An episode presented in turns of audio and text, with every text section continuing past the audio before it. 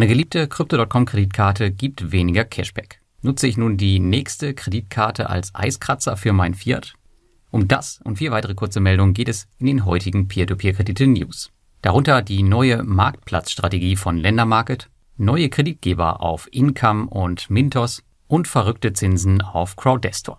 Alle Infos und Quellen wie immer auch nochmal im Blogartikel, den du in den Show Notes findest. Viel Spaß!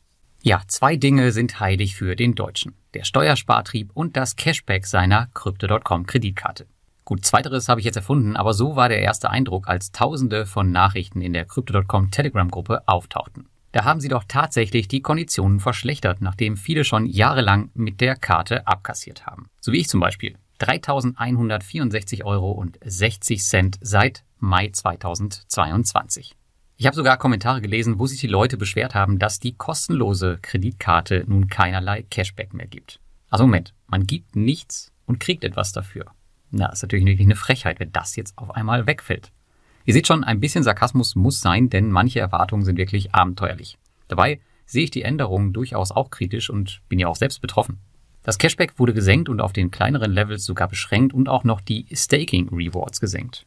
So bekommt der normale Starter auf Crypto.com jetzt mit aktivem Stake nur noch 1% Cashback bei der Ruby Steel. Aber 1% Cashback sind eben immer noch 1% Cashback. Die höheren Levels sind auch durchaus weiterhin attraktiv und ich kenne keine Karte, welche die Konditionen der IC White, das ist ja mein Level, schlagen kann. Bei meiner Karte wurde das Cashback von 5 auf 3% gesenkt. Da ich ja auch schon, wie ihr eben gehört habt, viel davon profitiert habe, bleibe ich jetzt erstmal dabei, teste für euch jedoch aktuell auch eine Alternative, um auch mit wenig Geld von Vorteilen zu profitieren. Dazu später mehr. Es war aber absehbar, dass diese Konditionen nicht auf ewig halten würden. Aber dass Crypto.com sie so schnell und so stark senkt, das war überraschend. Was nicht überraschend war, ist dieses ewige, was Crypto.com halt immer macht, erstmal die Änderung anzukündigen, dann zu schauen, was macht die Community, um dann später wieder zurückzurudern. Auch das hat man hier wieder gemacht. Denn anfangs sah es noch viel, viel schlimmer aus. Die Kommunikation war also alles andere als gelungen und noch immer wird auf der Startseite irreführend für die alten Werte geworben. Das ist für viele natürlich auch ein No-Go. Aber an alle, die jetzt eingestiegen sind, ihr seid natürlich am stärksten betroffen, aber ich würde dennoch keine Panikverkäufe tätigen, schon gar nicht in der aktuellen wirtschaftlichen Lage. Einfach aussitzen, Crypto.com ist heutzutage weit mehr als nur eine Kreditkarte. Gut, das war ein kleiner Ausflug heute in den News in die Kryptoszene. Normalerweise geht's ja hier um P2P-Kredite und da wollen wir jetzt auch wieder hingehen. Swapper redet schon seit fünf Jahren darüber, ein Marktplatz zu werden. Ländermarket macht es einfach. So schaltete man letzte Woche den ersten externen Kreditgeber auf die Plattform auf.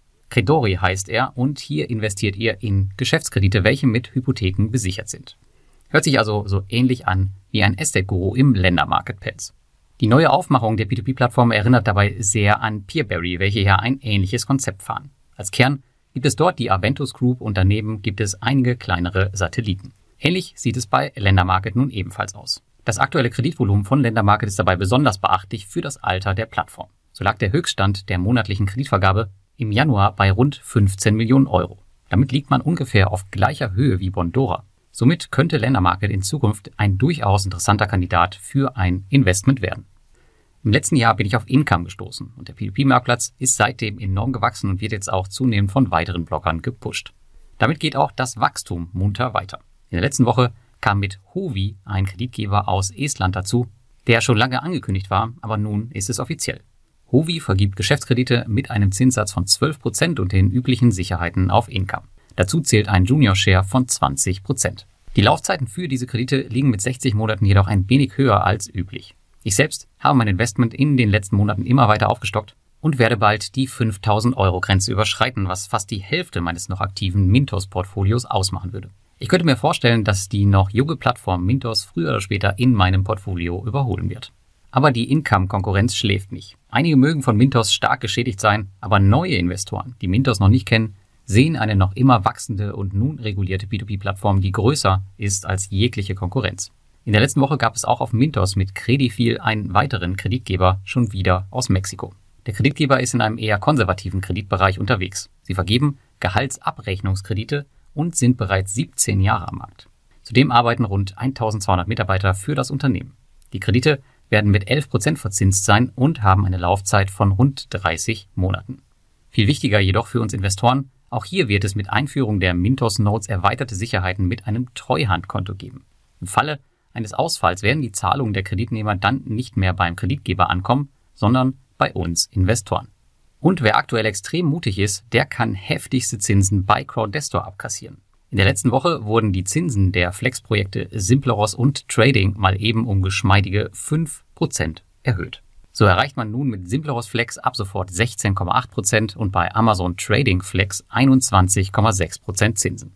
Eine derartige Zinserhöhung ist aber keinesfalls ein Geschenk, sondern eher ein Hilfeschrei, dass Geld fehlt, um das jetzt stark geworben werden muss. Crowdestor hat bei den Investoren, die schon länger dabei sind und auch bei mir jegliches Vertrauen verspielt. Ich kann nur jeden eingängig davor warnen, sich hier von hohen Zinsen verleiten zu lassen. Ich selbst versuche derzeit zu retten, was noch zu retten ist und habe letzte Woche die kambodschanische Yacht mit Verlust auf dem Zweitmarkt verkauft.